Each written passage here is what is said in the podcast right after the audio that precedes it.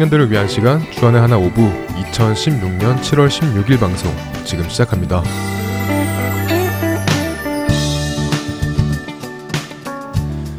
애청자 여러분 안녕하세요. 진행의 박용규입니다. 안녕하세요. 김민정입니다. 지난 한 주도 우리의 삶의 모든 순간이 하나님과 끊이지 않는 관계 속에 있는 한 주 되셨으리라 믿습니다. 인정자매 셀폰 가지고 있어요? 셀폰이요? 네, 가지고 있죠. 아, 어떻게 보면 너무나 당연한 질문인 것 같네요. 요즘에는 셀폰을 안 가지고 다니는 사람이 없으니 말이에요. 그렇지요. 요즘에는 셀폰이 필수품입니다. 아마도 가지고 있지 않는 사람을 찾는 것이 더 어려울 정도로 대부분이 가지고 다니는 것이 아닐까요? 맞습니다. 그런데 민정자매가 혹시 폰을 사용하면서 배터리가 얼마 남지 않았을 때나 아예 없어서 폰이 꺼진 경험을 해본 적 있어요? 네, 있어요. 배터리가 얼마 남지 않았을 때 뭔가 되게 초조해지고 답답해지잖아요.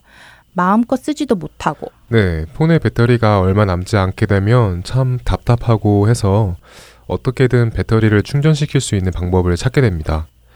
그래서 요즘에는 보조 배터리라는 것도 나와서 충전 케이블만 있으면 언제든지 쓸 수 있는 방법이 있죠. 네, 그리고 몇몇 레스토랑에서는 폰 종류의 다른 충전기들을 소유하고 있어서 손님들이 폰을 충전할 수 있도록 해주는 곳도 있어요. 네, 이렇게 폰이 필수품이 된 만큼 충전 또한 필수가 되었습니다. 그렇기 때문에 자기 전에 폰을 충전하는 것은 꼭 해야 할 일이 되었고요. 혹여나 아침에 일어났는데 폰이 충전이 안 되어 있을 경우 참 난감하죠. 우리는 이렇게 다음날 하루에 꼭 필요한 폰을 사용하기 위하여 자기 전에 충전을 하고 또 배터리가 충분하지 않다 싶으면 여러 가지 방법을 통해서 충전을 합니다. 맞아요. 배터리가 없어서 폰이 꺼지지 않고 항상 쓸 수 있도록 매일매일 충전을 합니다.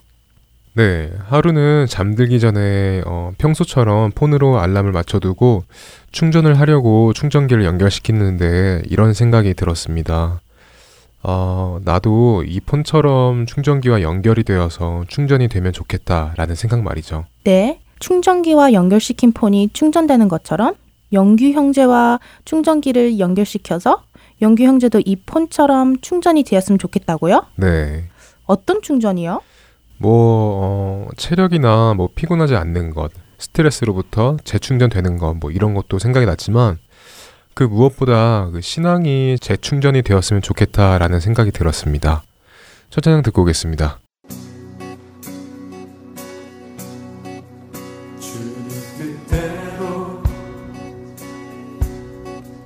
살기로 했네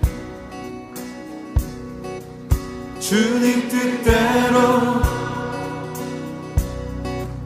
살기로 했네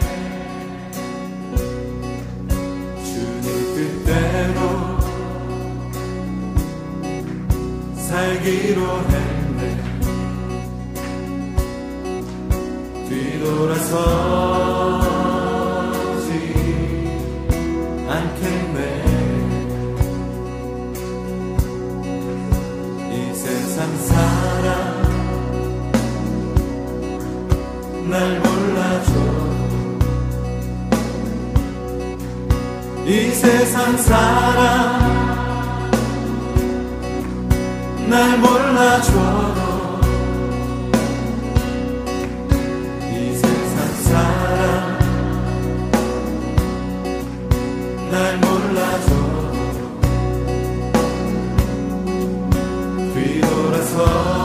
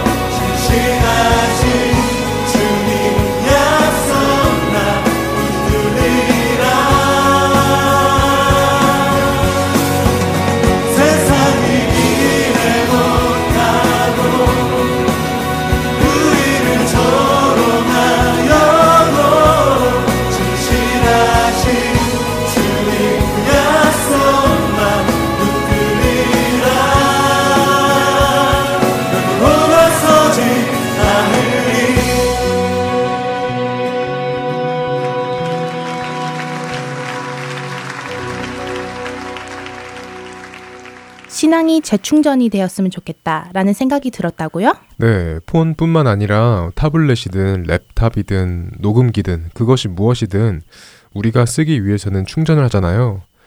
충전을 하지 않아 그 디바이스가 셧다운되면 다시 충전이 되기 전까지는 무용지물이 되는 것이니까요. 그렇지요. 전자 디바이스가 충전이 되어 있지 않으면 아무 쓸모가 없지요.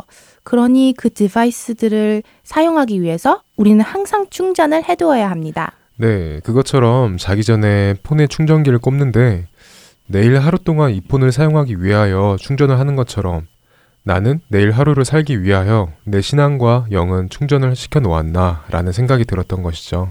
아, 그러니까 하루를 살아가기 위하여 피로를 풀고 체력적으로 충전이 되어 살아가는 하루가 아니라 하나님께서 나를 쓰실 수 있도록 내 자신이 영적으로 충전이 되어 있나? 라는 의문을 들었던 것이지요. 네. 물론 피로를 풀고 체력적으로 충전을 하는 것도 중요하지만 영적으로 살아야 하는 우리가 영적 에너지가 충전이 되어 있지 않더라면 배터리가 빠진 폰과 다를 것이 무엇이 있을까라는 생각이 들었습니다. 그러네요. 충전이 되지 않아 셧다운된 폰은 그 폰의 역할을 할 수 없는 것처럼 우리도 영의 배터리가 충전이 되지 않으면 우리에게 맡겨진 역할을 제대로 하지 못하겠네요. 그렇다면 우리가 영적으로 충전이 되어 있기 위해서는 어떻게 해야 할까요? 어, 우리가 신앙적으로 재충전을 하기 위해서는 많은 방법들이 있을 것입니다. 하지만 그 무엇보다 가장 중요한 것은 우리가 하나님과의 친밀한 관계를 날마다 노력하고 있는가라는 생각이 듭니다. 우리가 하나님 품 안에 안겨 있는지, 모든 순간을 하나님과 보내고 있는지, 무슨 일이 있으면 가장 먼저 하나님을 찾고 있는지, 이런 것들을 매일매일 하고 있냐는 것입니다.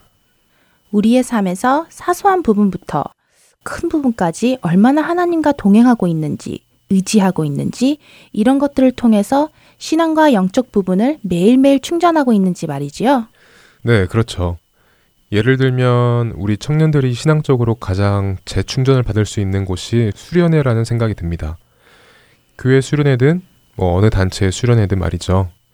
저 또한 수련회에 가면 확실히 영적으로 많은 충전이 됩니다.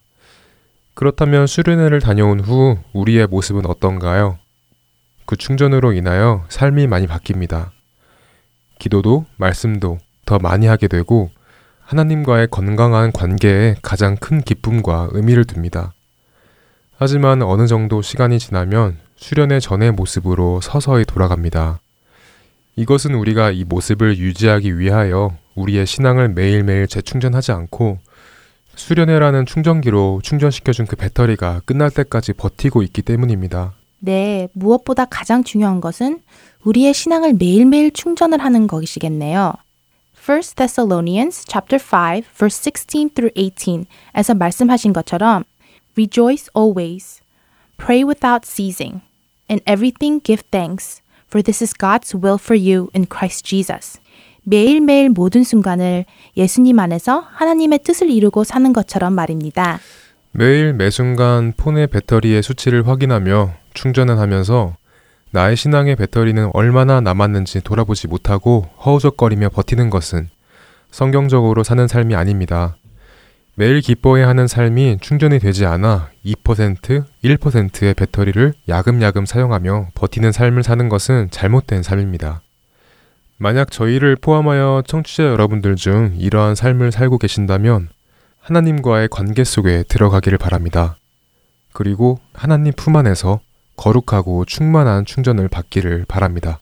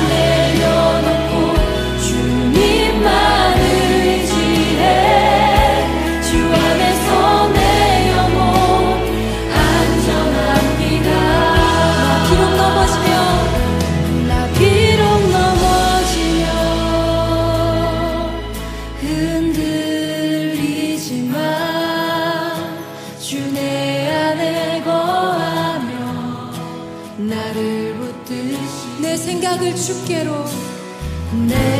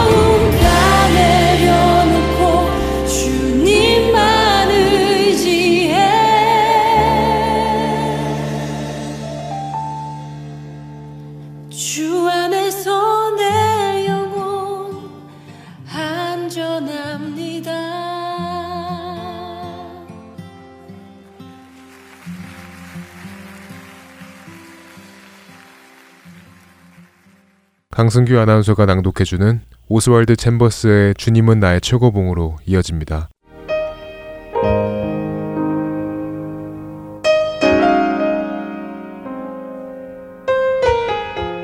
빛이 있을 동안에 다녀 어둠에 붙잡히지 않게 하라. 요한복음 12장 35절의 말씀입니다. 변화산에 서 계신 주님을 보셨습니까? 그분의 영광의 빛을 보셨는지요? 만일 여러분이 그분의 영광의 빛을 보셨다면 그 빛에 순종하십시오. 혹 여러분이 그 빛에 순종하지 않는다면 그 빛은 어둠으로 변할 것입니다. 예수님께서는 마태복음 6장 23절에서 내게 있는 빛이 어두우면 그 어둠이 얼마나 더 하겠느냐라고 하셨습니다. 하나님께서 빛으로 비추어 주신 성화 그리고 여러 문제를 거부하신다면 여러분의 영적 생명은 말라 비틀어지기 시작할 것입니다. 모든 삶의 영역에서 계속하여 진리를 실천하며 살아가십시오. 그렇지 않으면 여러분이 받은 그 빛이 여러분에게 저주로 변할 것입니다. 가장 다루기 힘든 사람은 자신의 과거의 영적 경험에 잘난 척하고 만족하지만 현실의 삶에서는 그 경험대로 살지 않는 사람입니다. 만일 여러분께서 스스로 성화되었다고 말씀하신다면 그 증거를 보이십시오. 여러분이 자랑하는 그 경험은 여러분의 삶 속에서 보일 만큼 진짜이어야 합니다. 자기 만족에 빠지는 믿음을 주의하십시오. 그것이 아무리 아름답게 들린다 하더라도 그것은 지옥 구덩이로부터 나온 것이기에 그렇습니다. 예수님께서는 우리에게 우리의 의가 서기관과 바리새인보다 더 낫지 못하면 결코 천국에 들어가지 못한다고 말씀하셨습니다. 이 말씀을 다시 생각해 보면 우리는 우리가 아는 가장 도덕적인 사람보다 더 도덕적이어야 한다는 말씀입니다.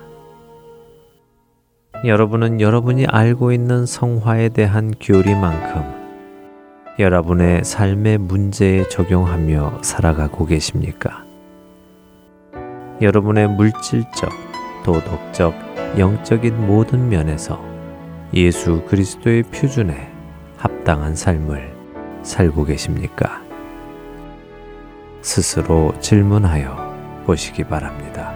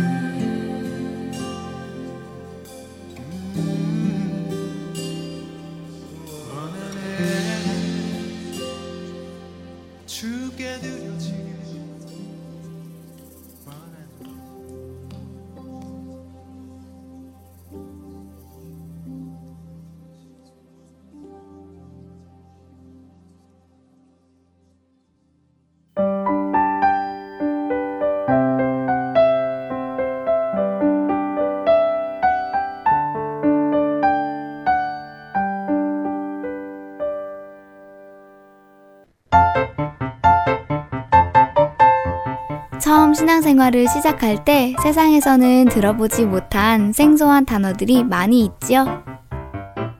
오래 신앙생활을 하면서 자주 들어는 보았지만 그 뜻을 정확히 알지 못하는 단어들도 있습니다. 이런 단어들을 택하여 간단하게 그 의미를 짚어보는 시간. 성경 속 단어 한마디. 주안의 하나 사부에서 여러분을 기다립니다.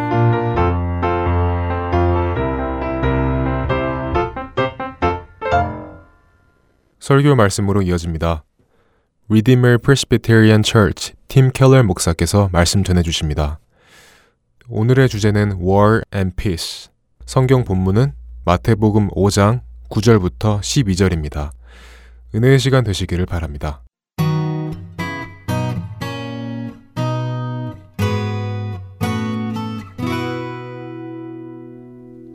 Scripture reading this morning is found in Matthew chapter 5, and we're going to read verses 9 through 12, the last Beatitudes in the Sermon on the Mount. Blessed are the peacemakers, for they will be called sons of God. Blessed are those who are persecuted because of righteousness, for theirs is the kingdom of heaven. Blessed are you when people insult you, persecute you, and falsely say all kinds of evil against you because of me.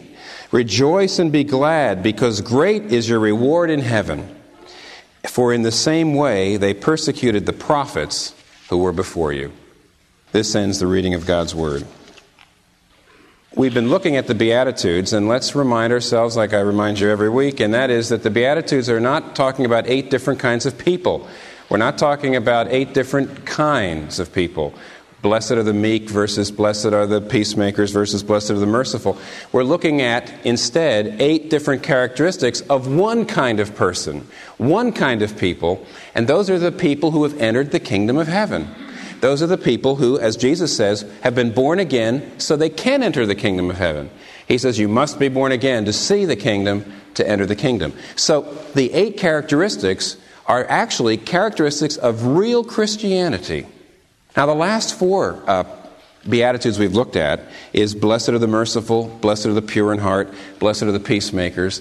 And these last four Beatitudes, we've said, are actually descriptions of, of the new life and lifestyle that comes to those people who have entered the kingdom and have been born again. It's actually describing eternal life. Biblically, eternal life is the life of the future brought forward and beginning now. Biblically, eternal life means the life of the age to come brought forward so that we can live in the present world out of the power of the age to come. And so, here, when we talk about blessed are the merciful, we mean that power from the age to come comes and transforms our relationships. We saw that.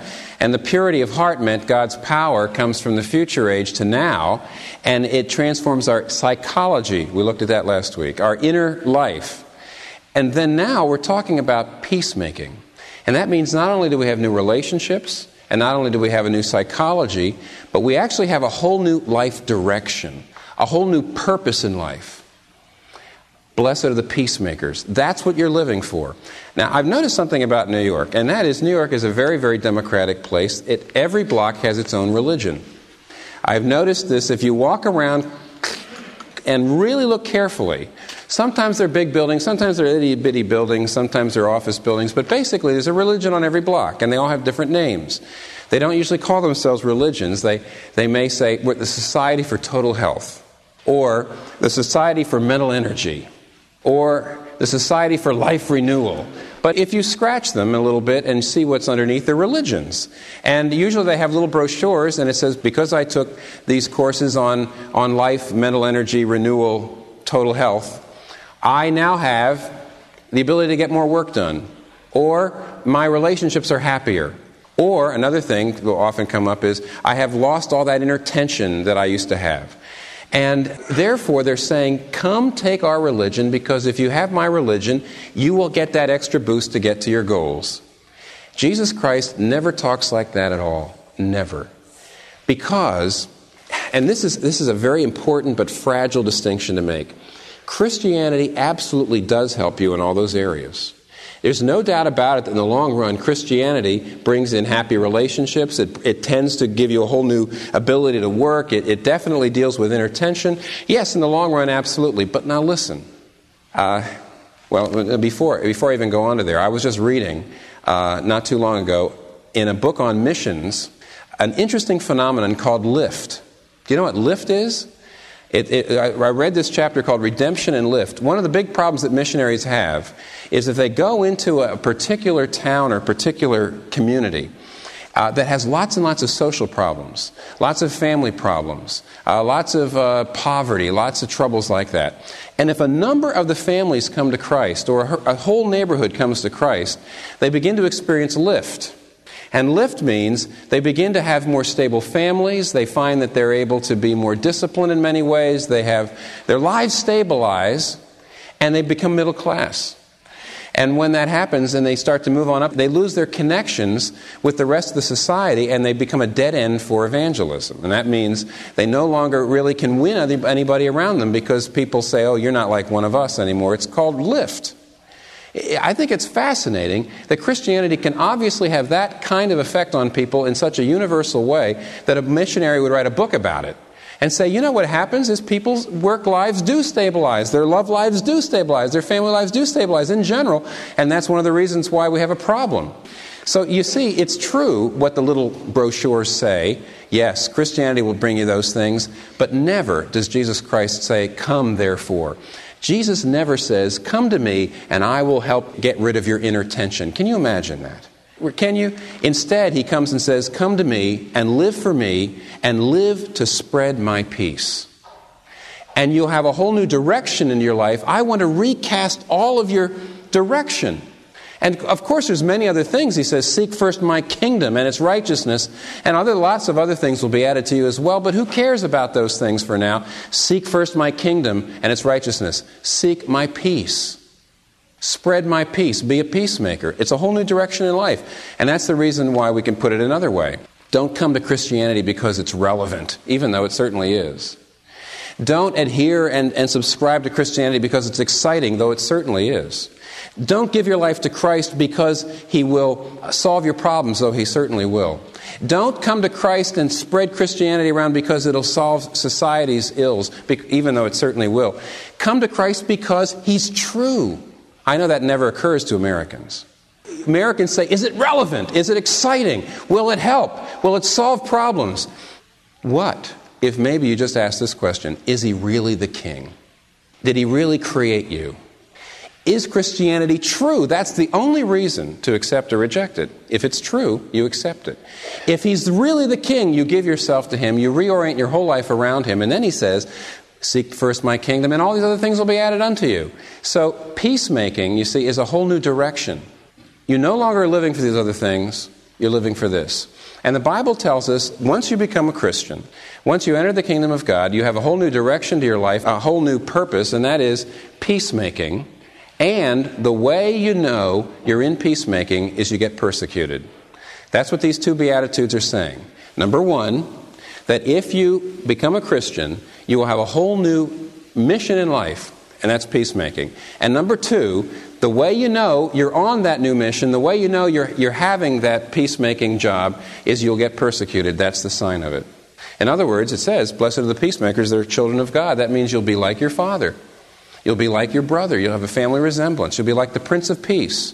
And if you're like the Prince of Peace, you will have nails and thorns and spears coming at you. That's what the two Beatitudes say. It's very searching, isn't it? we have to immediately ask ourselves, and you should all be asking yourselves, Am I a peacemaker? And here's how you know if you're a peacemaker you're getting it in the chin. Now, let's ask ourselves what these mean, and let's go at it like this. Number one, let me ask you, let me ask um, three questions, and let me not make anybody nervous about this. The first question we'll spend the lion's share of our time on, and the second and third question will follow right after that. The three questions are number one, what is a peace? What is this peace we're talking about? What is the peace that the Bible talks about? Secondly, what is peacemaking? And thirdly, why does peacemaking always bring persecution? Three questions. What is peace? What is peacemaking? And why does peacemaking bring persecution?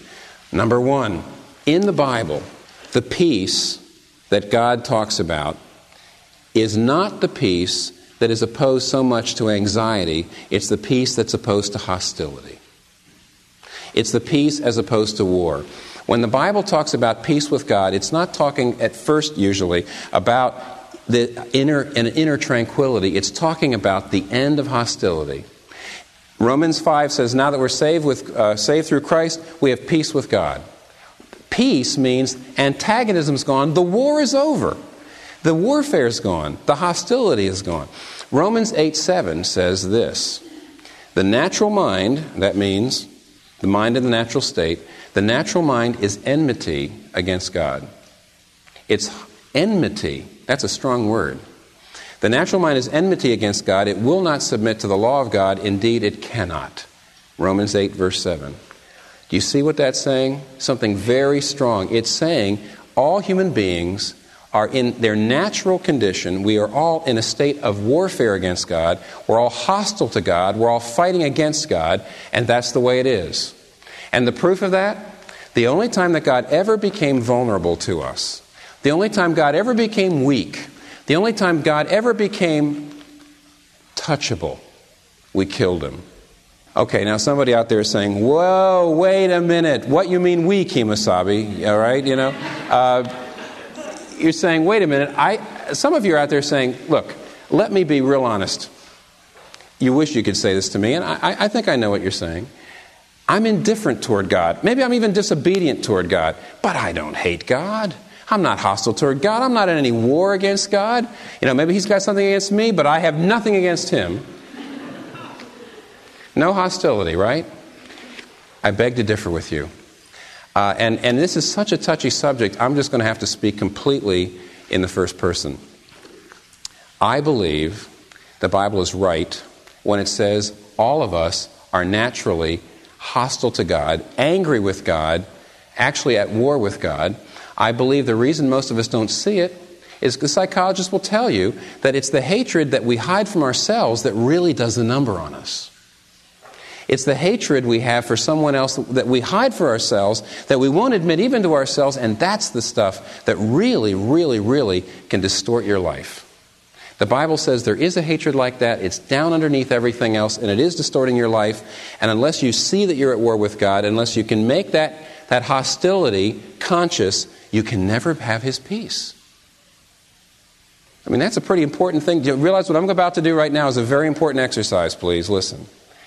Jonathan Edwards, who everybody will, uh, all the historians will say was the first great intellectual in American history, and some people will say is still the best one we have ever had, uh, he wrote an interesting essay some years ago called Men Naturally God's Enemies. And I, I read that thing, and he says the way for you to check out where the enmity shows its symptoms, where your hostility to God shows its symptoms, is to look at the three faculties the mind, the will, and the emotions. Now, let me, again, let me speak absolutely in the first person. Let me speak for myself. First of all, Edward says, if you look carefully, you will see in your thinking a lot of hostility toward God. Intellectually, you have a lot of hostility. Now, I remember that when I well, when I was growing up, I, have always been kind of vaguely religious at different times in my life. I don't think I was, ever got to the place where I said I disbelieve in God. And so I would have years ago said, hey, I'm not hostile to God. I'm maybe indifferent to God. I may be disobedient, but I'm not hostile to God. But Edward says, take a look at not just God in general, God as you imagine Him, but take a look at how God actually reveals Himself to be in the Bible. Look at the real God and then tell me you don't, you're not angry at him or hostile toward him. And you know, I remember very clearly when I first began to read the Bible and I saw the God of the Old Testament, how he said, I'm a judge. I will by no means clear the guilty. And how God, he would give stern commands and then he would follow through. He would say, Don't touch the Ark of the Covenant. And one guy named Uzzah touches the Ark of the Covenant and he's struck dead. It's back there in the Old Testament. And you have all this talk about punishment and sin. And I said, Oh my, the God of the Old Testament. Boy, I don't like that. Then I would get to the New Testament, and there is Jesus Christ, hmm, the great teacher of love, and he speaks about hell more than anybody else in the whole Bible. We learn more about hell from Jesus Christ than anybody else. And I began to realize if I just try to snip out of the Bible all those things that I don't like about God, I got nothing left. And I began to realize as I looked at the God, not just God in general, but God as He reveals Himself to be, I started to struggle. I started to get turned off. Intellectually, I didn't like what I saw. And then Edward says, don't just look at how intellectually you see your hostility to God, but look at your volitional hostility to God. Look at your will. Listen to me, friends. Probably like you, I've made a lot of promises to God. A lot. Whenever I would get sick, I would promise things to Him. Whenever I get in trouble, I would promise things to Him. Sometimes after sermons, I would promise things to Him.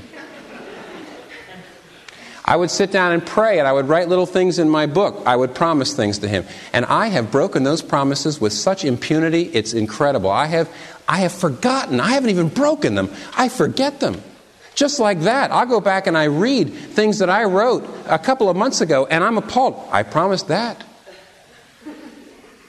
In other words, I break my promises to God, and I think you probably do too, with impunity that we would never ever tolerate in your promises to your family, in your promises to your friends, in your promises to your colleague or your employer. We treat God far more lightly than we do other human beings.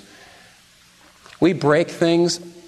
I do. I'm speaking for myself. And then Edward says, don't just look at how your hostility shows up intellectually and also shows up volitionally, but also look how it shows up emotionally. Look at your coldness. I've had people do nice things for me. Just recently, uh, somebody uh, this, this, last Christmas, somebody, a friend of ours from some other place the, who lives doesn't live here, somebody else gave us a very very generous and beautiful and wonderful uh, Christmas present. Very expensive thing, and it was just a wonderful thing, and we enjoy it constantly. And and you know, whenever somebody does something like that for you, there's an emotional response. You feel warm toward that person. You're comforted by that. And yet, if I have a bad day, if I have a disappointing week, I should turn to the, the, I should turn to Jesus' death on the cross for me, and it should immediately console me, should it not? But it doesn't. And remember, I, I, years ago, that little girl, that teenage girl uh, that I knew back in my church in Virginia, that I was trying to console. I've used her as an illustration before. The reason I come back to it is because I, I recognized myself. I was talking to her. She was unhappy. Nobody dated her. And, she and she was a Christian. And I said, Well, you know, you've got all these things in Christ. You know, you're, you're born again and you're going to go to heaven and you've got His Spirit in your life and He's guiding you. And he, she looked at me and she said, Well, so what if you're not popular? She doesn't realize how unspiritual it sounds, but I'm looking in a mirror. I don't know if you are. Because I look at my life, and when I'm disappointed, I look at Jesus' death on the cross, and instead of saying, This makes amends for everything, instead of saying, This consoles me for everything, instead of that, I say, So what if I've had a bad week? You know, when the rocks and the ground and the earth saw Jesus Christ dying on the cross, they split open. And yet my heart stays intact when I look at it. I don't know about yours. This is lingering enmity. This is residual hostility, friends. And you see, only now, after years, I can look back. I knew my enmity was so strong before I was converted, and it was even it was strong after I was converted. And yet, it's it's taken me years even to get to the place where I can see what's in my heart. And most of this enmity, most of this hostility, sleeps deep until things don't go right, until things happen in your life that you don't like, or with things that need to be happening in your life are not happening, and you look at God, and all of a sudden, your, all that enmity wakes up, does it not? And your heart becomes like a bucket of little vipers hissing and spitting. You know, it may sleep deep for a long time, but let something, let God cross your will, let Him do something in your life you don't like, and all that stuff that you have been hiding for a long time comes on up. I see it in me. And let me just say this unless you see it in yourself, unless you see that you're at war with God, unless you see the hostility there, you can never be at peace with Him. You're just telling yourself a lie. You're saying, Look, I'm indifferent, and maybe someday I'll get around and, and maybe I'll try God. You're at war with Him. That's the reason why I constantly read these books that talk about man's historic search for God. For centuries, man has searched for God. For centuries, man has searched for God. The Bible says for century, the Bible says history is the record of God, of man's monumental and unrelenting effort to get God off his back. There is no way the Bible says history is a story of God of man's search for God. It's, it's a story of man's effort to get away from God, to get, his, get out from under his clammy hands. Now, listen, if you understand this, then you'll see that the gospel is that God has gotten rid of the enmity. How has he done that?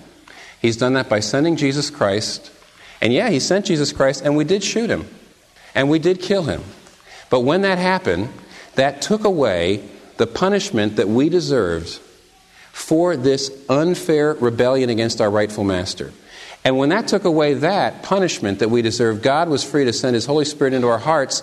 And when He sends the Holy Spirit into our hearts, it changes us. Because as soon as we begin to see our hostility, then you know you're coming around, you're waking up.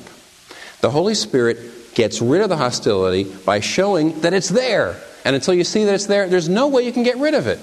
And when you finally begin to see it, and when you finally begin to see what a fool you've been, the love begins to flow. Until that happens, you can't have peace. There's a great story in the Bible of Naaman. Naaman was a Syrian general. And the Syrian, as a Syrian general, he was a pretty important man, but he had leprosy. And he sent a messenger to Elisha, a prophet in Israel, and he said, I hear you can heal people. You have a God that can heal people. Heal me.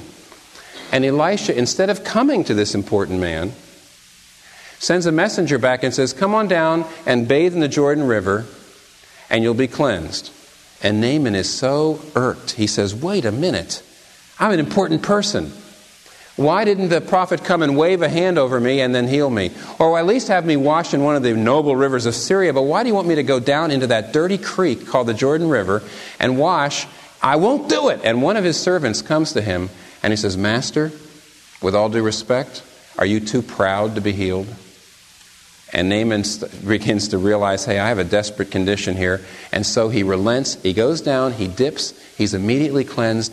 And my, does he change. And he says, What a fool I was. I was too proud to submit to God's word and do something that looks silly. And let me tell you something. Let me tell you this. Unless you're willing to admit you're at war with God, you can never have peace. A lot of you might, there might be people here that are just like Naaman, afraid of doing what the Bible says you should do. You have to give your life to Him. You have to admit you were at war with Him, right? You have to admit you're at war with Him and say, Lord Jesus Christ, be my Savior, be my peace. And you're afraid. There's a lot of things in here that seem old fashioned. It could be this whole born again trip sounds like it might be beneath you. It's certainly beneath a person of your station. You're afraid you'll look silly. You're like Naaman. And as a result, you can't be healed until you're willing to say, What a fool I've been.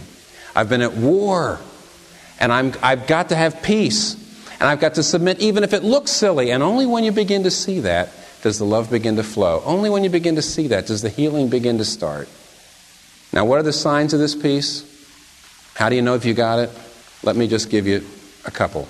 Number one, one of the signs of this peace, if you want to know you have this peace in your life, you've got, you'll find worship is a great celebration. Instead of worship being a duty where you just go and say, Yeah, yeah, I got to praise God, I've got to, I've got to confess my sins, I've got to listen to the sermon and try to be a better person. Instead, worship has a whole new side to it because you're constantly saying, I was at war with God and He should have crushed me or at least left me alone, but He didn't. He forgave me, He accepted me. And as a result, worship now is a completely different thing. It's a celebration. Another so, well, anyway, that's the, fir- the first sign of peace is that you're constantly amazed that God loved you in spite of your warfare. See, if you, if you don't see your hostility, there's no way you get into that kind of worship. Secondly, another sign of peace is this you are no longer scared to death of failure. Hear me? You are no longer scared to death of failure. Because, look, before you understood that you were at war with God, and therefore your acceptance by Him is a matter of sheer grace, before you understood that, you based your whole life on your performance. It was only when you felt you were performing well that you could pray to God. Hmm? It was only when you felt you were performing well you could look yourself in the mirror, even if you're not a religious person. It was only when you're performing well that you could look yourself in the mirror. So you see, your performance is the basis for everything. And when you fail, when you don't live up to your standards, when you fail, what happens is your life is shattered. It all falls apart. Because how could you pray to God? How can you look yourself in the mirror? But a person who's gotten this peace, when you fail, if anything, it draws you closer to God and His grace is more thrilling than ever. And you talk to God like this you say, Oh Lord, look at this. I failed. I've sinned. Isn't this the sort of thing you've been telling me all along? I am like that. I guess I always knew it, and it's a little hard to admit it now. It's, it's very hard to admit it now. And yet I realize that your grace has covered that. You saw that in my heart years ago when I first gave myself to you. It just popped out now. You saw it all along. I haven't seen it till now. But now, my Lord God, thank you that you've covered it. I thank you for your grace. It's richer and more thrilling today to me than it was yesterday because I see, I see your grace more clearly. If you've got the peace of God, you are no longer afraid of failure. You're not scared of it anymore. You've got peace. Because, look, who cares about the approval of the serfs? Hmm? What's more important to you, the approval of the serfs or the favor of the king? And a Christian with peace begins to think like that. You begin to say, well, yeah, I lost this battle or that battle, but the real battle is won. I'm at peace with God. Or a Christian says, yes, I'm, I, this battle, that battle is in, in trouble, but uh, I'm doing well. No, I'm doing well in this or that battle, but if I was at war with God, who cares about the battles? The, the point is, the Christian says, I've got a peace that shines over my other troubles like the sun shines so brightly you can't even see the stars even though they're there. Have you got that peace? Now, what then is peacemaking? Take a moment. Peacemaking is relatively simple. Some people think, some people think that peacemaking means to be the kind of person that doesn't like to uh, create waves, right? Have you seen people like that? No matter what happens to them, they say, don't make a fuss. Yes, that person did something wrong, but don't make a fuss, don't make waves. But that can't be the peacemaking we're talking about here because peacemakers are like Jesus Christ. They're like the children of God, right? And how did Jesus Christ make peace? By not making any waves. Jesus Christ came and he made peace by confronting people, by setting his face like a flint to die. Real peace always makes waves. Peacemaking always makes waves. Always. Look at the only way you can be at peace with God is if you admit you're hostile to God and you don't want to, and I don't want to. It's a difficult thing. What is peacemaking then? Peacemaking is announcing the good news. Peacemaking is letting everybody know that your boss wants to make a peace with them. Peacemaking is coming and saying, You're at war with God, and you have got to make peace with Him. Now, that is called evangelism. And uh, you have to keep this in mind. Sometimes peacemaking is very explicit. It can mean talking to people and saying, here's how, here's how I was at war with God, and, and God made peace with me. But other times, it's, it's really listening and prodding and, and probing a little bit and being very gentle. But the, the, the most important thing to keep in mind is a peacemaker now has a completely different attitude toward the people around him or her. Instead of being self conscious, when you enter into a relationship, instead of saying, Do I like this person? Does this person like me? What does this person think of me? Do I want to spend time with this person? Is this person worth my uh, trouble? Is this person my level? That's the old way of thinking, isn't it? Back when the only way in which you had any uh, identity was if it was based on performance. But now you're at peace and you're a peacemaker, which means you look at a person and you don't say, Do I like this person? What's this person think of me? You say, What's God doing in this person's life? And how can I help it along? Is God making peace with this person? And how can I encourage that? Don't you see how that is a completely different direction? Do you see how it makes a totally different, uh, creates a whole different purpose in life? And that's what peacemaking is. And if you're working at peacemaking, that means you've always got some folks that you're really particularly praying about and reaching out to and, and looking for how and, and how in the world can I encourage what God is doing in this person's life? Now, the last issue. Why does peacemaking always inevitably lead to persecution? I've already said that the first sign of peace in your life is that uh, there's a worship is a celebration, and secondly, you're not afraid of failure. But there's a third sign, and the sign is this persecution parable, uh, this persecution beatitude is critical. You have to remember that every single one of these beatitudes is true of all Christians. It's not like some Christians mourn, but others don't. Some Christians are poor in spirit, but others aren't. Some Christians are merciful, but others aren't. And therefore, you cannot say some Christians are persecuted and others aren't. And 2 Timothy 3:12 says, "All who live godly in Christ Jesus will be persecuted." Now, this is a very frightening but very searching test. Listen to it.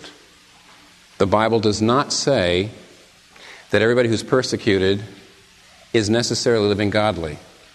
You can be persecuted for being obnoxious. You can be persecuted for being fanatical. You can be persecuted for being just a very unpleasant person. And a lot of people who are being persecuted because they're fanatical and because they're obnoxious and because they're, they're uh, unpleasant and they happen to be Christians thinks, I am being persecuted for righteousness' sake.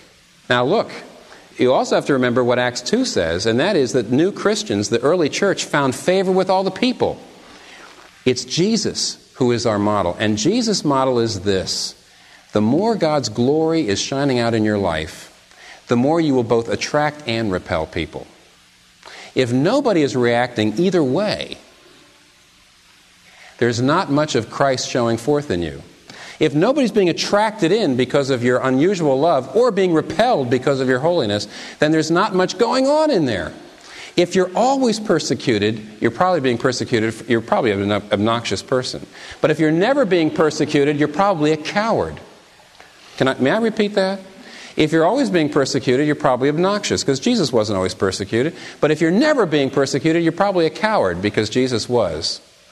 Don't you see that Christians, by just living a godly life, are going to upset people? Suppose you're, look at labor and management. If you're a laboring person and you're right there on the, on the, on the assembly line, you're going to not cut corners. You're not, you're going to give a full eight hours a day. You're going to go all out. And I have seen that happen when Christians did that, and they were persecuted for it. Because everybody said, Do you realize what you're doing? Do you realize the kind of production you're coming up with? You're making it terrible on all the rest of us. I remember, I remember a guy that just decided all he was going to do as a waiter, as a Christian, was to report all of his tips. And he practically got stoned to death. You know, here's a, in other words, as a laboring person, I'm just going to do a good day's work, and you get persecuted. On the other hand, if you're in management, management may come to you and say, I want your soul. I don't care what happens to your family. I don't care about anything else. We want you to sell your soul to the company. And so here's a Christian in management who says, I can't do that. You know, a Christian can't overwork or underwork. A Christian has his priorities. You're going to get it on the chin. If you open your mouth for Christ, you're going to get it on the chin at sometimes. At least you're going to get somebody staring at you. In most of our cases, it's more than we can bear. How do you know if you're a peacemaker? You're getting some persecution. But are we going to end on a, on a down note like that? Not the Beatitudes. They end on an up note. They end on this note. The note is Blessed are those, right, who are persecuted for righteousness' sake. And it says, Rejoice and be exceeding glad. It does not say, if you are living godly in Christ Jesus, you've got to grin and bear it and figure it's going to be a tough life, but I'm just going to get it on the chin, and that's just the way Christians are, and that's the way Christianity is, and that's it. I'm just going to have to keep a stiff upper lip and go on through. The Bible says you can rejoice in your losses. How? By remembering. David Martyn Lloyd Jones, I close with this. David Martyn Lloyd Jones was a tremendous uh, uh, minister in England. He's, he's dead now, but he, in the earlier part of the, uh, the 20th century. And before he went into the ministry, his preaching gifts were so great that he had to go into the ministry even though he was trained and practicing as a physician. And he was a very great physician. And uh, when he went into the ministry, several things happened. Number one, he took a 90% cut in salary, which is a really interesting thing. You know, a, a 90% cut in salary. Secondly, all of polite society immediately dropped him and said, We have another religious fanatic on our hands. And uh, he was uh, persecuted in that sense. And a few years later, a reporter came to him and said to him, Was it worth it? On balance, you gained some things, you lost some things. On balance, was it worth it? You gave up a few things, you gained a few things. Having laid it all up, what do you think? And, and Lloyd Jones looked at the reporter and said, Let me get this straight with you. I gave up nothing, and I gained everything. Now, what he means by that is this He says, Young man, you don't understand the first principles of Christianity. You're sort of looking at it like this. Well, you get a few, you get some peace, love, and groovy vibes from Christianity, and you and you also over you get some of that, and you lost some money, and you lost some status, and you so ha, has the peace and inner tranquility somehow outweighed uh, the loss of money and status, and some people thinking you're a fanatic. Uh, how did it come out? All, all you know, all told, and and what Lloyd Jones says is you don't understand the first things about Christianity. Those things which I lost used to be my peace. You see, that was my peace, my performance. Now, Christ is my peace. And to compare what I have in Christ to those things, and to actually even struggle, is sort of like a person saying, Well, I got a million dollars in the bank, but I just hate to spend this 25 cents to put on the stamp on the envelope that will get me the withdrawals. You see, can you imagine if you were trying to get a million dollars out and all it took was a 25 cent stamp? Would you struggle? And, and Lloyd Jones says, How can you ask me a question like that? Was it worth it? What a horrible thing. I gave up nothing, I gained everything. And that's the reason he was able to rejoice and be exceeding glad. My friends, there may be some of you here that when you consider what it means to give up, to give your life to Christ, it might mean somebody's going to laugh at you. It might mean that you, you may be called to do something that you don't want to do right now. And uh, maybe you're saying, Will it be worth it? It's as silly for you to ask that question as the person with that 25 cent stamp saying, Will it be worth it? You give up nothing. By comparison, you gain everything.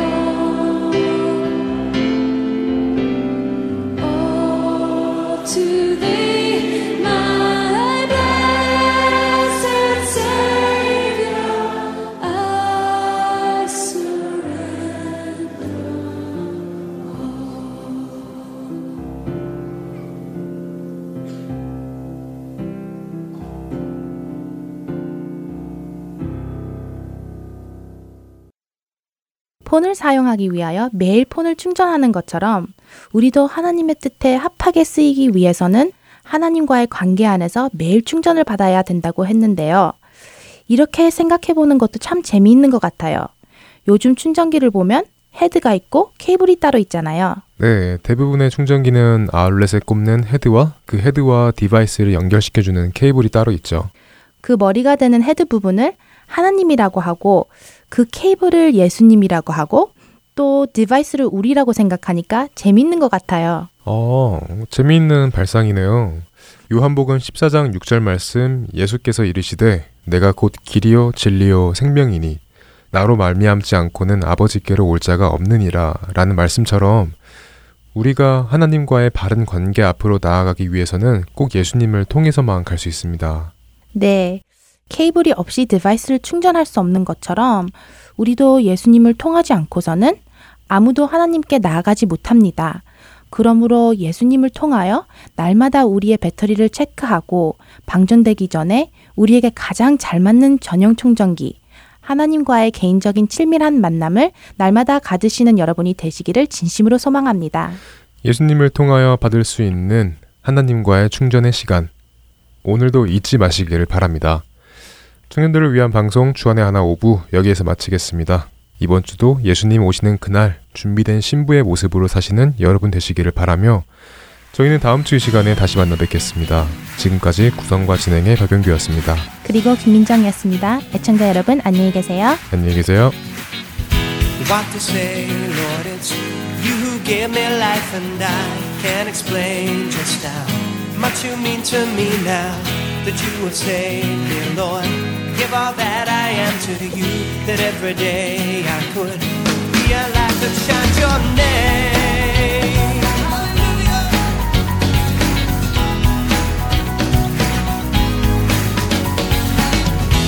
Every day, Lord, I learn to stand upon your word, and I pray that I, I might come to know you more, that you would guide me in every single step I take, and every day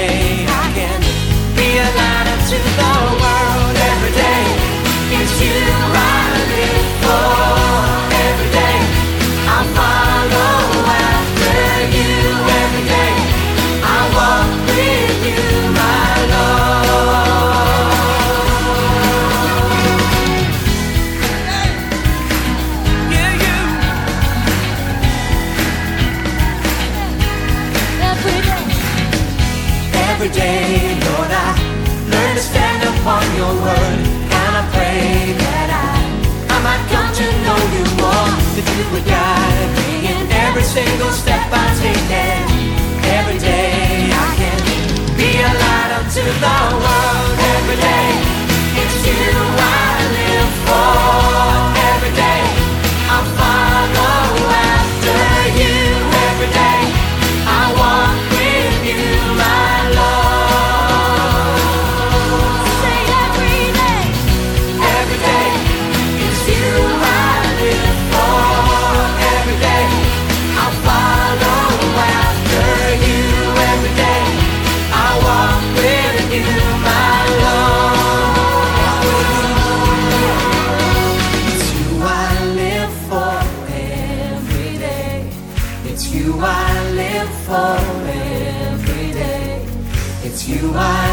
for